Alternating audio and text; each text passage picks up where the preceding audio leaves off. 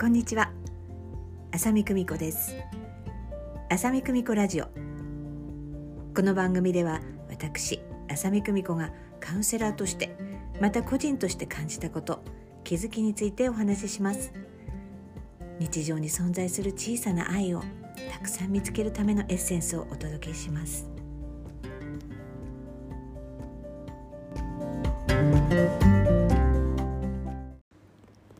え今日ご紹介しますのは、え私が何度もご紹介しております、え海外ドラマなんですけれども「This is Us」という、えドラマがですね日本でも8月3日に配信がスタートしましてファイナルシーズン、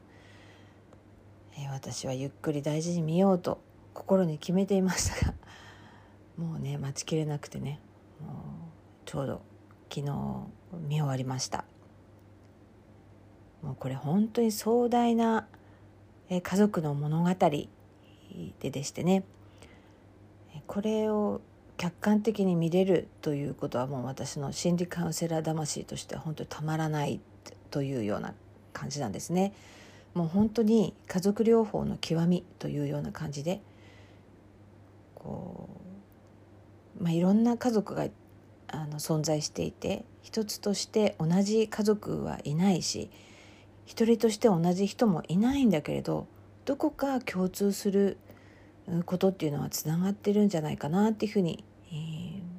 感じていますね。なのでドラマの中はね本当にリアルなんですよね起こってくる出来事っていうことが。まあ、ドラマなので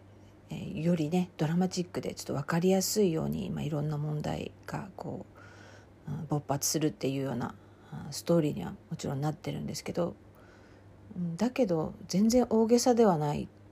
というか、うん、むしろものすごく自然だなっていうふうに感じましたね。えー、そこでねこのものすごく長い、えー、家族がねこうその、まあ、主人公がその三つ子のね兄弟っていうことになってるんですけど、まあ、彼らが生まれるという、うん、ところから、えー、親を見送るというようなことで彼らが、うん、生まれて子供時代、まあ、いろんなことありますよね。子供時代って意外と残酷だからね、えー、そういった、ね、いじめられたりとか、うん、家族の中で、まあ、自分は愛されてないんじゃないかっていうふうなことを感じたりねしかもおのおのがね、うん、愛されるためにそれぞれ自分の役割を担っていくっていうね、ことをね誰しもしますよねこれはね。例えば、とてもいい子になって親にの役に立つような子になるとか、うん、それから親の手を煩わせて心配をかけて、親を活性化させるっていうね役割もありますよね。うん、親と同じような問題を持っていて、えそれを体現することによってあなたはそのままでいいんだよというような役割を担う子供もいます本当に例を挙げれば、え尽きないんですけどそれが親に愛されるためのとかっていうとこうちょっとつながれないような、えそういったことも実は本当にねつながってるんですよね。なんかそれを自分で認められた時にそこから自由になれるんじゃないかなっていうふうにねいつもねたくさんのセラピーをさせていただいて感じるところなんですけども、え、このドラマはその三つ子が生まれる時もそうなんですけどその,、まあ、その三つ子の両親ですよねその両親の子供時代のこととかその彼らの持っている親子の問題というようなこともねすごく反映しています。でそこに社会的ないろいろなことですねアメリカなのでベトナム戦争ですとか、えー、まあ、そういった社会情勢とかっていうのも反映されていますし、えこのドラマの制作中にですねコロナ禍もありましたし、えそれからジェンダーの、ね、子どものジェンダーの、テーマとかあの障害を持っているとかもう本当にさまざまな、えー、本当に身近なことですよねもうそういったテーマっていうのは。それも盛り込まれておりそしてねアメリカはね日本に比べてとても家族なんていうかメンバーというか家族のシステムというか非常に多様なんですね。日本も随分多様化してきたとは思いますけれども私ね今から20年近く前ですね、えー、妹がねアメリカ人と結婚しましたのであの結婚式に行ってあの現地の彼女や旦那さんのお友達やお友達夫婦ご家族とかそれで近所の方とかっていうようなことだったりあとはちょっとショッピングモールに行っていろんな家族っていうのをこう見聞きした経験っていうのはねすごくこう考えさせられたというかいや本当に多種多様なんだなっていうようなことを感じたんですね。日本はまあお父さんがいてお母さんがいてっていうような、まあ、それがスタンダードで今はね本当に結婚もうんそれから離婚とかあとその家族がどういうふうに子供を育てるかとかっていうのも多様化してきましたけど本当は当時の当時20年前よあのアメリカでもすでにもう本当になんか離婚してるんだけど子供が18歳になるまでは同居してその子供を協力して育てると。でそれぞれには別々に、まあ、彼氏とか彼女がいるよとかっていうような、えー、家族がいたりとか。それからすごくね養子の制度がアメリカはとても発達していますので、えー、白人の、えー、ご家族にアジア人の、えー、養子の方とか、えー、黒人のご夫婦で、えー、白人のお子さんのその養子とかね本当にもうありとあらゆるあの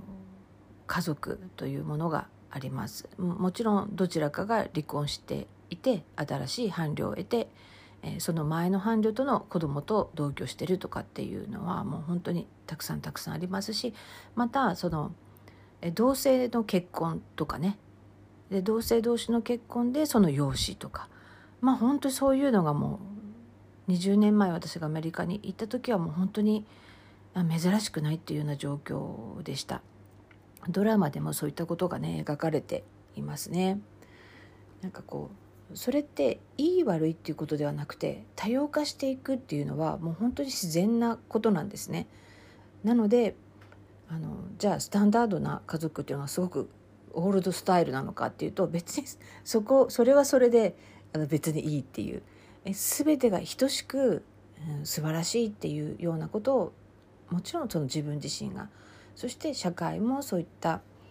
何て言うか認識であると本当により平和じゃないかなっていうことを感じますね。まあ、そういったね家族の多様化とか、えそして、えその家族の中でねドラマの中でも本当にその主役の三つ子が生まれるその前のその両親が子供だった頃の親子関係とか、まあ、そういったこともこう描かれていて家族のライフサイクルチェンジと呼んでいるこれ家族療法のこう考え方なんですけどその家族が生まれた誰かが亡くなったというような時もライフサイクルチェンジっていうふうに言いますし、まあ、増え増える減るっていうのはまあ生まれる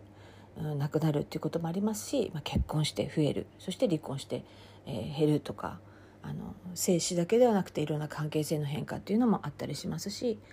それからその家族メンバーのね、えー、進級進学だったりとかそれから引っ越しがあるとかねあのそれからもっと大きいところでは社会情勢のものすごく大きい変化天災地変とかっていうようなことも家族のライフサイクルチェンジっていうような、えー、ポイントになりなるんですけどね。でそういう本当に子供がね小学校に入るとかなんかそういったライフサイクルチェンジも人生で何度か訪れる重要なポイントなんですけどそういう時に家族が今までの家族よりちょっと進化していくっていうかね成長していくっていうポイントなんですよねだから今まで通りにはいかないっていうようなことが起きていきます。えー、最初は最初のステップとして親離れ子離れっていうステップが来ますよね。例えば子供が初めて保育園に行く幼稚園に行くっていうような時っていうのは今まで通りっていう感じよりも変化が起きます。それを前の通りっていうふうにしていると、その親もね自分がしてたように保育園の先生がしてくれないとすごく不安になったり、なんか不満を感じたりっていうことをしていると、まあ、お互いに良くないっていうことだったりその子供との関係性もですね。もうありとあらゆる本当に無意識的な領域まですごくたくさんありますね。ましてやね、家族の誰かがすごく病気になったり大きな怪我をしたりとか亡くなるとかっていうようなことはもう本当にね天地がひっくり返るようなライフサイクルチェンジですけどそういうことはねあの本当にどのご家庭でもうんあったりするんではないかなって最愛のね、えー、同居しているねおじいちゃんが亡くなったりとかねもしくはその両親がとかお子さんがとかっていう場合もあるかと思いますね。えー、流産とかもそうですよ。えそういうライフサイクルチェンジでどうやって家族がいたわって変化していくかっていうようなことっていうのがすごく大事になってきますね。そしてねこのシーズン6では、まあ、できるだけネタバレしないようにあのお話ししますけどどうしても家族ってね昔のこと役割めっちゃハマってた頃のこう意識からねなかなか離れられないんですよね。あの先日もねこうなんか自分のね親族とかに会うとあっという間にこう変化したはずの自分の意識というのが古い時のその意識に戻っちゃうとかっていうようなお話をしてくださった方がいらっしゃったんですけど本当そうですよね。私もすごいそうでしたし今でも100%うん、なんか新しい自分に慣れてるかって本当になんかねその親族に会うとねめちゃめちゃ昔やってたこう長長女のすごいいい子の自分にこう戻ろうとしてしまうっていうか、まあ、無意識的にですよ。まあ多分楽ちんなんですよねそういうふうにしてた方がっていうような感じですね。っていうことは私はそのいい子で何でもいろんなことを解決する、えー、しっかり者の長女っていうふうにしてると楽ですし、まあ、自分がそうやって、え何かを、まあ、解決するって言えばかっこいいけど、まあ、コントロールしていってこう丸く収めるっていうようなあの自分のパターンっていうことは何らかあの人たちはできないからっていうようなあの認識を持ち続けたままなんですね。まあ、全てがなんか彼らができないっていうわけではないこの分野に関しては私が一番できるっていうような認識を手放しきれてないんだなっていうような感じなんですね。それぞれが全然違う人生を生きていて成長してるはずなのになんか一度に返するともう突然そこに戻ってしまうみたいなそれもいい意味ならいいんだけどそうじゃないそのパターンというとこ特に、え、親類親戚、えーね、身内っていうのはねより濃くそういった意識っていうところにスッとこう入り込んでしまうっていうね。そして過去のことをね持ち出したりしてしまいがちなんですけどね。その過去の姿からどれだけ自由になって成長した今の姿でその自分も意識をアップデートするという感覚。そして彼らのその今の状態もしっかりアップデートした上で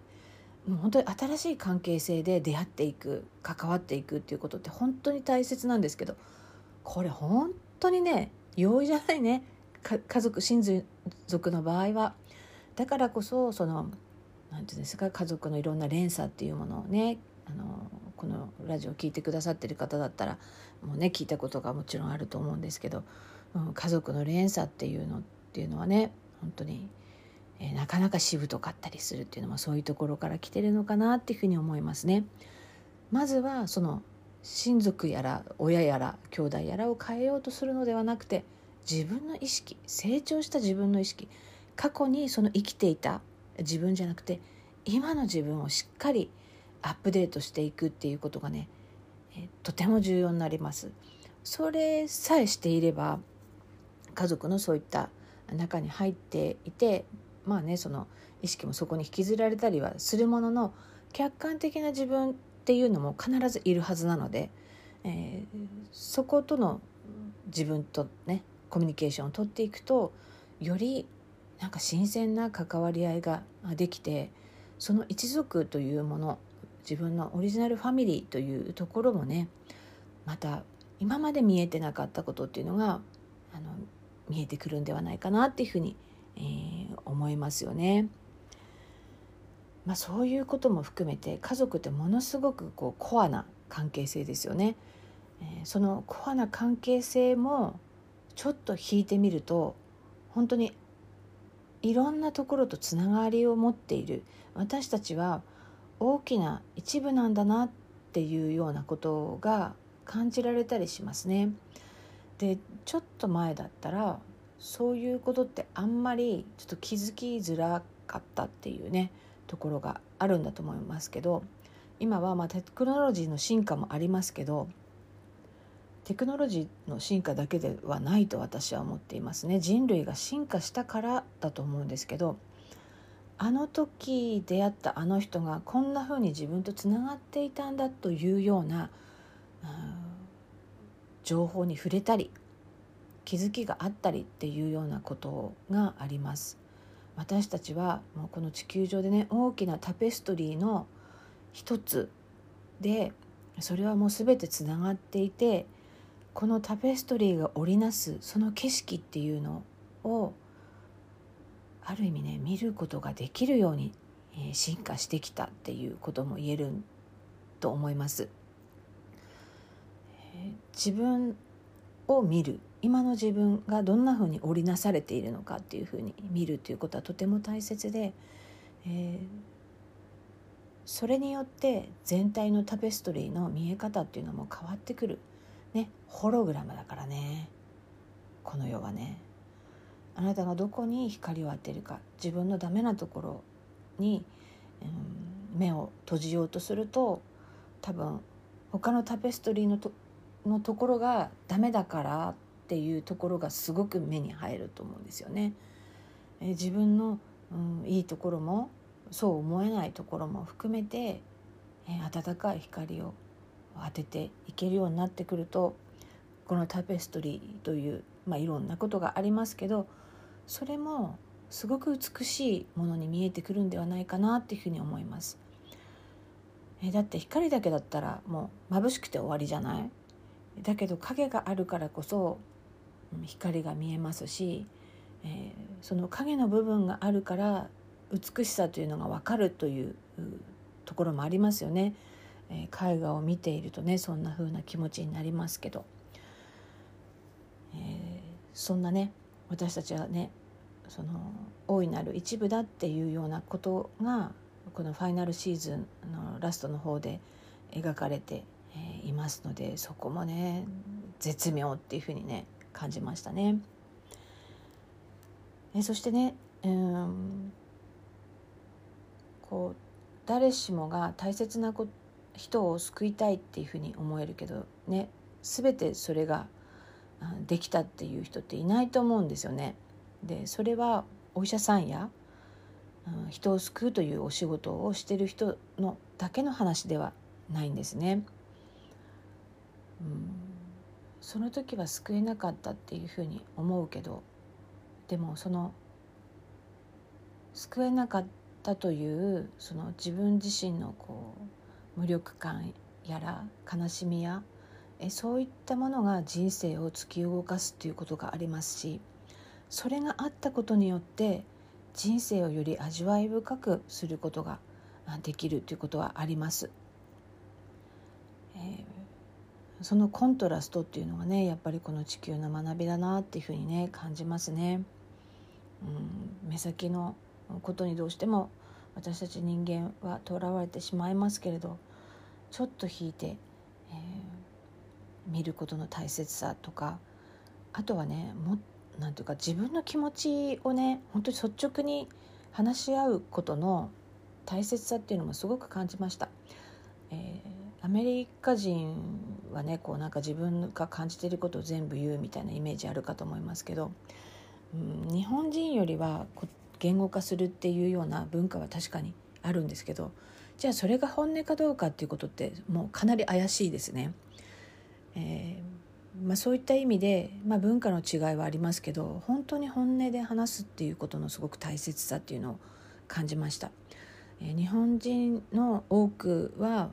大切なことを言わないでしまう、うん、相手にさせてもらうっていうことをしてしまいがちでその辺はちょっと依存的なんじゃないかなっていうふうに、え思うところがありますが、えこのドラマの中ではね本当に何て言うかまあそれが本音ってわけじゃないけど本音じゃないけどさきついこと言うことってあるじゃん？なんか心の中であ日本人だから言わないのか。これ言ったらもう関係おしめよみたいな こと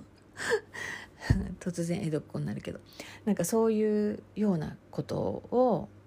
もう言っちゃうんですよね。このドラマの中でも何度か出てきますけどちょっと私が一番こう印象的だったのがその3人の三つ子のうち1人がね養子なんですねしかも黒人なんですよ白人家族の中に。それでもうお母さんはその黒人をすごく大事にするんですね。っていうふうに見えた。その他の兄弟はあの血を分けた。で特に男の子は男の子同士で自分が実子で、えー、黒人の子はその養子なのにすごくお母さんとのなんていうか関係性が濃い、えー、もうなんならもうそっちが可愛いんでしょみたいなふうに思ってることがすごくたくさんあって。それでも彼なりにいろいろ葛藤して来てるんだけどあ全然何やってもかなわないあいつにはみたいなことをずっと思ってたんですね。でそある日そ喧嘩した時に一番の不幸はお前がこの家に来たことだっていうふうにその黒人のねその兄弟に言い放ったシーンがあるんですね。でそれってもう本当にもう最終的ななんていうかもう一番きついことみたいな感じなんですけどまあそれを言ってしまって言った方も後悔するし言われた方はやっぱりそういうふうに思ってたんだっていうふうに思う部分がある。でも家族ってねそういうことも超えていくんですよね。家族って本当にいろんなことありません？よその人だったら絶対絶好みたいなことだったりあのそんなことね多分山ほどあると思うんですよね。ないお家はいいですよ。だけどたくさんあるはずです。私のあの体験でも本当にたくさんありますけどそれをね許し合うんですよね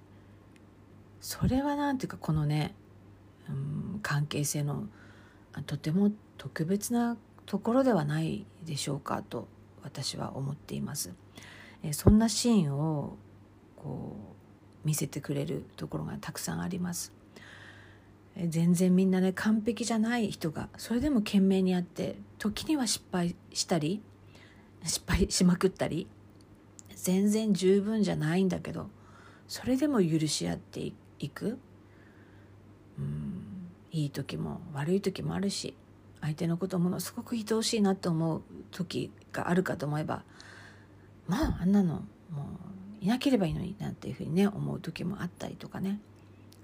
だけど結局ファイナルアンサーとなった時にいや一緒にいたいに決まってんじゃんっていうところで家族は結びついたりどんなに愛してても愛してるからこそもうこれ以上一緒にいるっていうのはお互いにとって良くないっていうような別れっていうのもあったりしますよね。えそこも愛なんではないかなっていうふうに、え感じています。もうちょっとね熱く語ってしまいますけど本当に、うん、この壮大な家族のドラマね是非皆さんにも、うん、見ていただきたいな。そしてねもうねお母さんってさどこんちもやっぱりすごいねお母さんってさ、まあ、ものすごく大きい存在だからもうものすごいよりどころにもなるし最大の毒にもなり得る。でそれがねどっちかじゃなくてね両方持ってるんですよね。どの親もそうです。自分が子供としてその親を見た時に最高のお母さんだけどやっぱり自分にとって最大の、まあ、障害っていうかな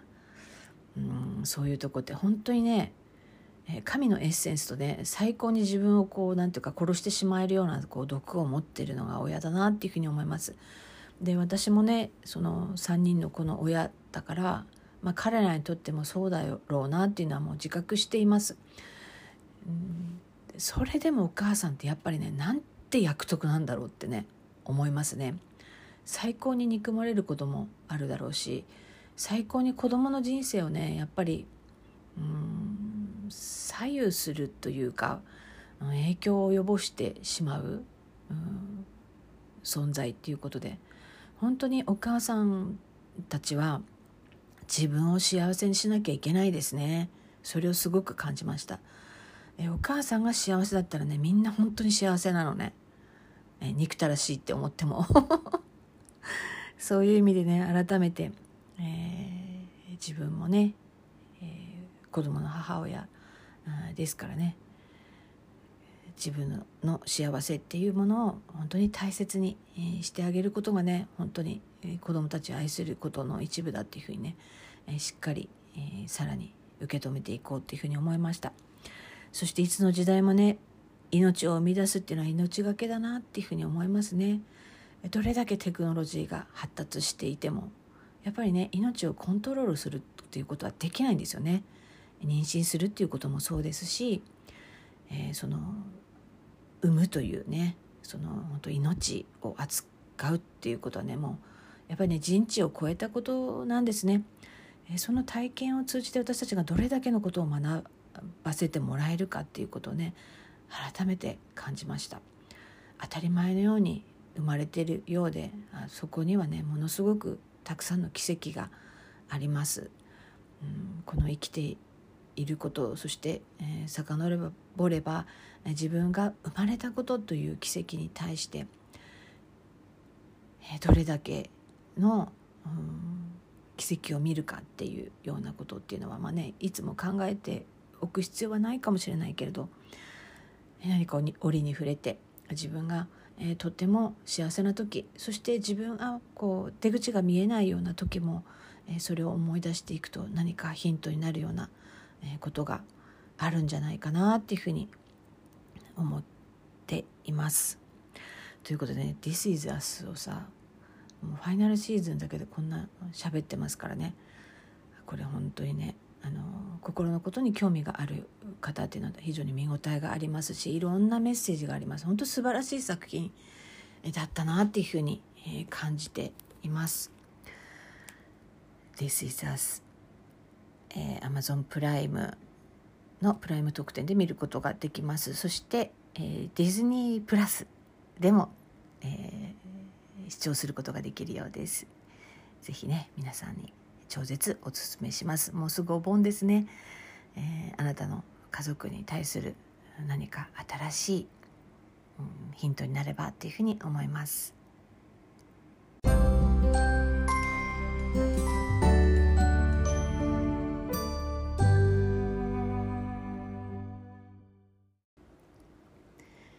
えー、This is Us についてね熱く語りましたが、えー、私はこの夏えー、夏休みスペシャルということで、えー、企画をしております。8月12日から8月14日までの3日間、えー、オンラインセッションが、えー、通常60分1万8000円のところ、えー、60分1万5000円にて行います。この3日間ですね。8月の121314えそして、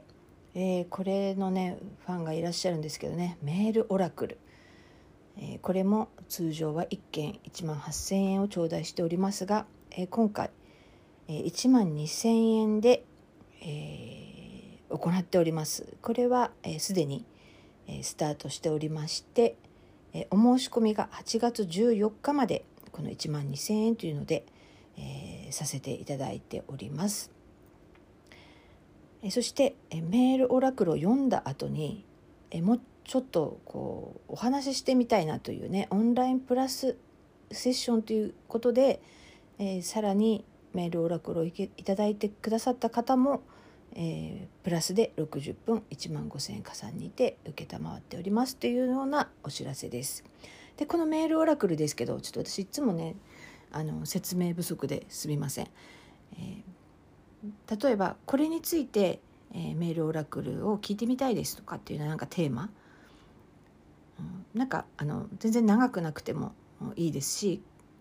なんかこんな感じっていうようなことでもいいですしあとそのメールオラクルのテーマっていうのがちょっと分かんないなっていう感じは最近こんなことを考えてますとか感じてますとかもう全然関係ないみたいなところでもいいですのであのメモ書きでも箇条書きでも今こんな感じですみたいな、えー、自分の気分だったりとか、うん、でこういうとこがモヤモヤしてるなとかってその言語化できない部分っていうものに関して言語化できるお手伝いができればなっていうふうに思っています。えどんな感じのもやっとなのかとか、うん、自分のこうバランスが取れないというふうに感じているところだとか、うん、あの本当に何でもあの結構ですので、えそれらを、えお送りいただいて、えその、まあ、皆さんから頂いたそのメールメッセージメモにこうつながってですねエネルギー的につながって、えー、メールオラクルをお届けするっていう感じですね。でメールオラクルってさなんかスピリチュアルな感じでねあなたは全て大丈夫ですみたいな感じでなんか降りてくるっぽくないなんかイメージとしてでねこのメールオラクルがね一番ズバリな感じなんですよねで私がやることなので何て言うんですか3日後になんか青い服を着た男性と出会いますとかそういう感じではないんですねあのもっとめちゃめちゃ本質的なことではあると思うんですけどえその中ねそんななんか本質的なことを、お伝えしている私の中ではかなり、うん、具体的なあのメッセージになると思います。まあ、具体的と言いますか、えー、その方が望む人生になるためのその意識の持っていき場っていうかねエリアとかあのそういうところにこうつながることによって自分の心の声があのはっきり聞こえたりとかね自分が本当に感じていったことにを言語言語化する感覚だったりとかあのそれによってその人生が動いていくっていうようなきっかけになればなっていうふうに思っています。うん一番本質的な人生の変容というところに私は関わっていきたいなっていうふうに思っています。でどのメニューもどの講座もそうなんですけどうんなんか小手先だけのことはしたくないんですね。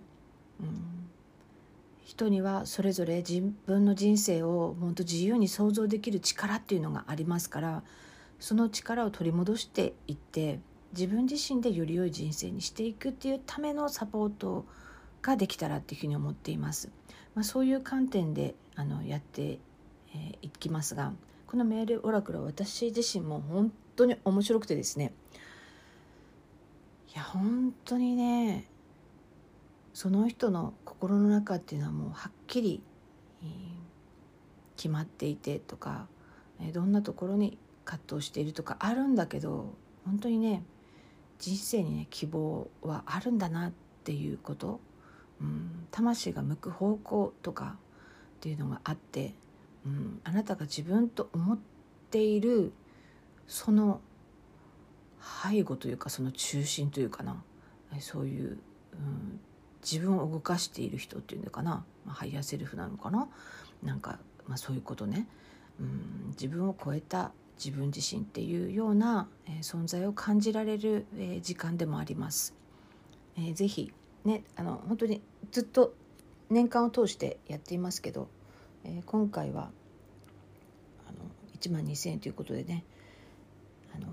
やっておりますので8月14日までということですので、ね、この8月14日までに、えー、お申し込みいただけたらこの料金を適用していきたいと思います。ぜひこの機会にね何かモヤモヤしててちょっと分かんないわというようなことも、うん、何か自分の中ではっきりさせておきたいということがあったらぜひぜひどうぞお待ちしておりますということで。えー、今月は、えっと、予言バーのリクエストが本当に多くて本当ありがとうございます。と、まだねオンラインと銀座のね日程が決まっておりませんが、えー、福島、まあ、これ満席になってしまいましたがあと名古屋にも今月行くことになりました。これでもあの予言バーの形式で 形式でっていうか お酒を出さないバーっていうことでやっていきたいと思いますね。うんこういったねメッセージを、うん、下ろすのはね私本当に好きだだなっていうふうにね改めて感じています。ありがとうございました。本当に暑い夏になりましたけどね。皆さんどうぞご自愛してそしてこの夏をね本当楽しみましょうね。免疫力アップです。それも含めてね。